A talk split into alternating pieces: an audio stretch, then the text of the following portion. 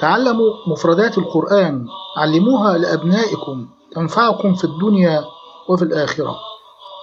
السلام عليكم. في سورة البقرة الآية 93 الله سبحانه وتعالى يقول عن بني إسرائيل وإذ أخذنا ميثاقكم ورفعنا فوقكم الطور خذوا ما آتيناكم بقوة.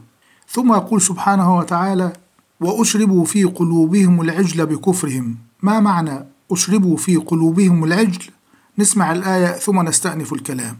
وإذ أخذنا ميثاقكم ورفعنا فوقكم الطور خذوا ما آتيناكم بقوة واسمعوا.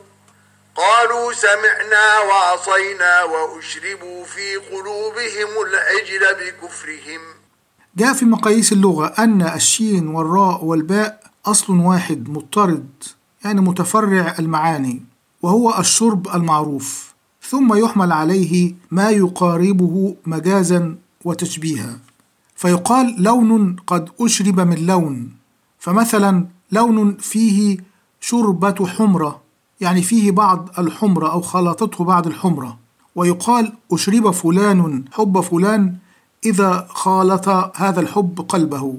ويقول المفسرون أن الإشراب هو حب العجل وسبب تسمية ذلك الحب الإشراب هو مداخلته القلب ونفوذه إليه واختلاطه به علاوة على استساغة القلب له وهو تماما ما يحدثه شرب الماء في الجسم.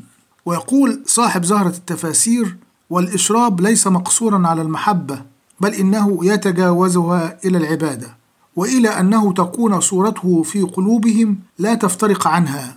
ويكون من قبيل أشرب الثوب الصبغة أي خالطت أجزاءه وتغلغلت فيه. ويقول الشيخ فالعجل تغلغل في قلوبهم فألفوه وصار جزءا من تفكيرهم كما صارت الصبغة جزءا من الثوب لا تنفصل عنه. ويقول صاحب تفسير المنار سبب هذا الحب الشديد لعبادة العجل هو ما كانوا عليه من الوثنية في مصر.